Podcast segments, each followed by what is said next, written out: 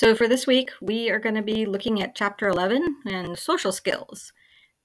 Many of you, if you've taken 146, have also experienced lots of information about social skills. This time, we're going to specifically be looking at it through the lens of children birth through 36 months.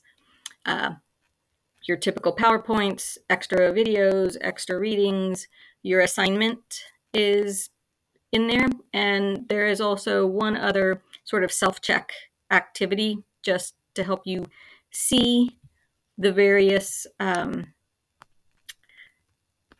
types of social skills. If you have questions after going through everything, please feel free to get in touch.